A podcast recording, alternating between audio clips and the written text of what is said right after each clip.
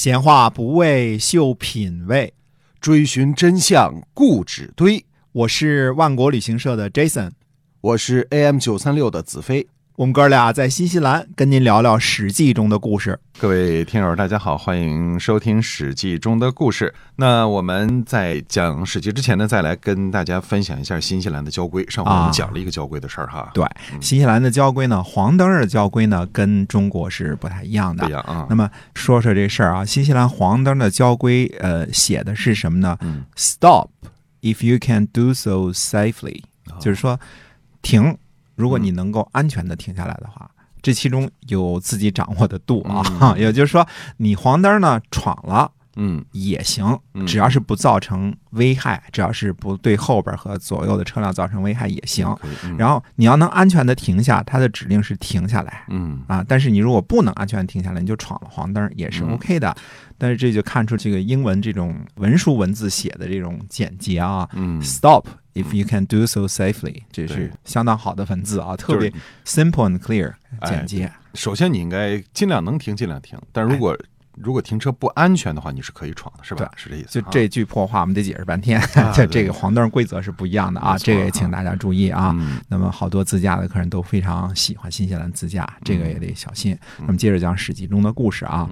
上回呢，我们说到范叔死里逃生，被魏国人呢郑安平给救了。后来魏齐后悔，又让人去寻找范叔，郑安平呢就带着范叔逃走了。范叔隐姓埋名，改名叫张禄，所以那时候也没有身份证，换名字也没人管。这好处对吧？后来呢，秦昭襄王派遣使者王姬来出使魏国，郑安平就假扮成一个小卒子侍奉王姬。王姬呢就询问说魏国有没有什么贤能的人呢，可以跟我一块去秦国嘛？郑安平回答说呢，我们巷子里啊有一位张禄先生，想见见您，聊聊天下大事儿。但是这个人有仇人，白天不敢来。王姬就回答说，那就夜里一块来吧。郑安平呢和范叔夜里就一起来见王姬。话还没说完呢，王姬就认定了范叔是个贤人。王姬说呢，先生在南边三亭之外等着我。范叔和王姬呢就私下里约定好了才离开。10里长亭，5里短亭啊！王姬的约定就是说，离开大梁城南30里的城外等我啊。所以王姬认定范叔是个贤人，所以就准备带着他去秦国哈。是的，果然呢，王姬拜辞了魏国之后呢，就把范叔张禄先生接上啊，一起去了秦国。到了湖这个地方，就望见呢有车骑从西边过来。范叔呢就问说，那边来的是谁呀？王姬回答说呢，说是穰侯魏冉去巡视东边的城邑。范叔说呢，我听说呀，魏冉在秦国专权，讨厌引入诸侯的宾客，怕被他羞辱，我还是躲在车里吧。所以范叔呢就躲在车里边了。所以范叔虽然是魏国人，但是对于秦国的事情他也听说了不少哈。是的，秦国的事儿也知道不少啊。过了一会儿呢，果然啊，这个魏冉就遇上了。魏冉就停下来呢慰劳王姬，他就询问他说呢，说东边有什么变化吗？王姬回答说没有。又对王姬说呢，说没有带什么东方的宾客来吧，那样没什么好处啊，只是添乱而已。王姬回答说呢，不敢就此呢就告辞了。所以魏冉还真的是担心使者带回来六国的这个宾客能人哈。范叔说呢，说我听说啊，魏冉是个有本事的人，只是呢反应稍微迟缓一点。刚才呢怀疑车里边有人，但是说话呢就忘了搜查了。于是呢，范叔就下车跟着这车小跑。果然呢，走了10几里路，魏冉派人前来搜索车辆，发现车里呢没有什么六国的宾客，这才作罢。那看来范叔还是相当机灵的，他在车里边待着的话，脑子转的还是飞快的哈。这样王姬呢才把范叔带入了咸阳城啊。王姬呢回报完使命之后，就说呢，说魏国有位张禄先生。那是天下的辩士。张禄先生说呢，秦王的国家危如累卵，得到臣就会安定。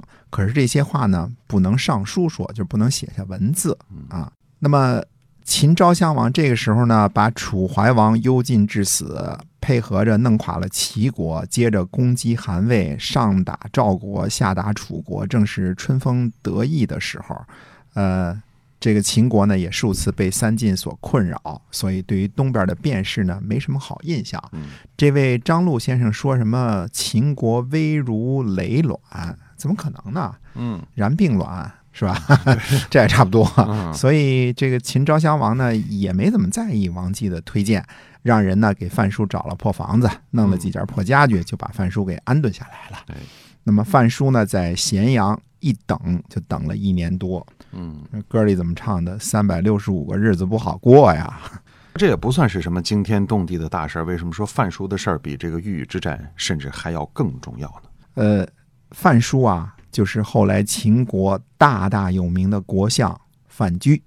只不过呢，在公元前270年这时候啊，范雎只不过是一个前来秦国避难的宾客而已，连姓名都没敢改回来，还是使用张禄的名字。而张禄先生在秦国拜相呢，还要再等上8年呢。范雎入秦是否应该算作是公元前270年的这个大事呢？原来这个就是说，今天故事里的范叔就是赫赫有名的范雎哈。对的，在大秦帝国里边呢，那个长得很猥琐的那个小老头被念作范睢的那个人，我们这儿说一下啊。有人说范雎的名字呢有争议啊，可以念范雎，可以念范睢，其实没有争议，范睢是错的啊，大秦帝国的电视剧是错的，范雎是对的。这俩字儿特别像哈，但是应该太像了，太像了啊！长得忒像了。这个随水随园绿竹的这个随啊，左边是个目字旁，就是这个眼睛的意思啊。范雎的雎呢，左边是个且字旁，就是并且的且。那么我们说呢，这俩字长得就极端之像，大眼一看就认不出来啊，是花眼近视也认不清楚啊，长得太像了啊。应该是走了随的那个且的声音哈。对，它是走的且的，且古代都念雎啊，关关雎鸠，对吧？在河之洲啊。那么我们说呢，秦昭襄王碰到了范雎这样一个大才，居然冷落了1年多，是不是说这个秦王不理政事啊？其实不是，因为在遇见范雎之前呢，秦昭王也有一堆事儿正在忙乎呢，其中的一件大事儿，我们得跟大家说说。那么到底是一件什么样的大事让秦昭襄王忙活的这个一塌糊涂呢？下回跟大家接着说。好，那么我们今天史记中的故事就跟大家分享到这儿，感谢收听，下期再会。